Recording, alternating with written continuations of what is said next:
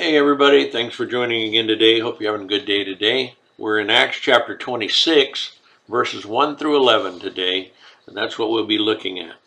Uh, last time we left off with Paul uh, being kind of paraded in front of Bernice and Agrippa and other commanders, and uh, he didn't say anything in the last section, but this time it starts off with Agrippa motioning to Paul, okay, you can go ahead and speak now.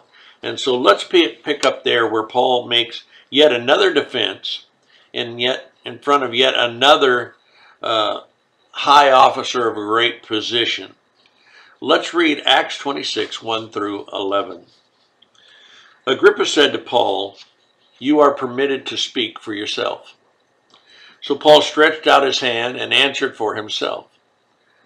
I think myself happy, King Agrippa because today I shall answer for myself before you concerning all the things of which I am accused by the Jews, especially because you are an expert in all customs and questions which have to do with the Jews. Therefore, I beg you to hear me patiently.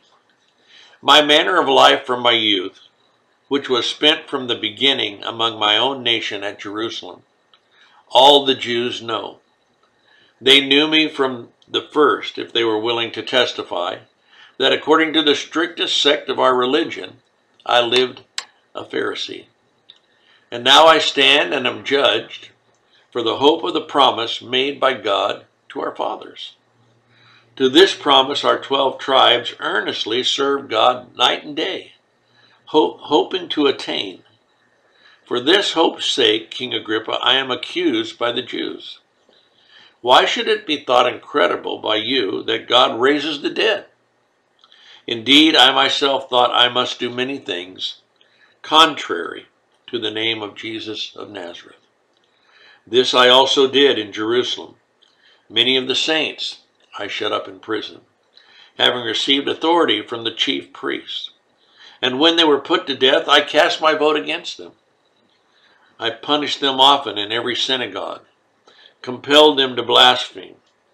Being exceedingly enraged against them, I persecuted them even to foreign cities. In other words, he chased them down. So as we look at this section, Agrippa says, Okay, Paul, defend yourself. Paul thanks him for the opportunity to do that. But this time it's a little different because Agrippa is very familiar in fact, Paul calls him an expert in the customs and questions of the Jews. And it was his grandfather that tried to kill Jesus as an infant. So Paul starts by recounting his younger years, his younger days. I was a well known Jew.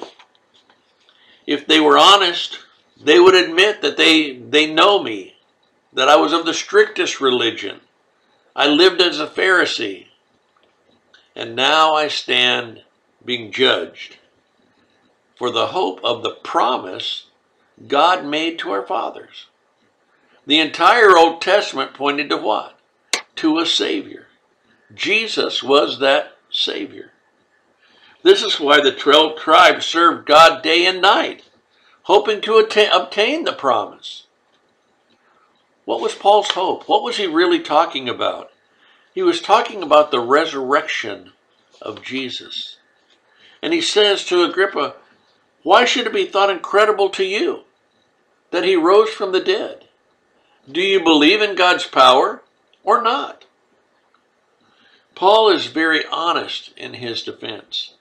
He doesn't sugarcoat himself as some great guy all the time. He's just showing what he was like what he had done, how he was con- he did everything contrary to the name of Jesus of Nazareth, much like these are trying to do.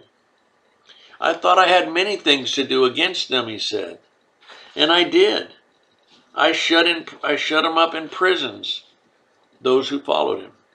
I even had received authority from the chief priest to hunt them down, and when they were put to death, I was all for it. I punished them in every synagogue, compelled them to blaspheme. enraged at them, I had them persecuted.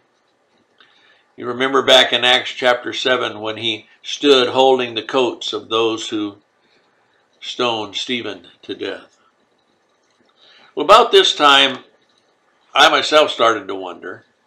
I wondered if Agrippa started thinking, well, is the, if this is who you are, why do they have a problem with you?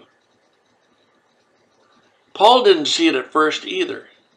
He was persecuting Christians as well because he didn't really see it either. But this is not all of the story.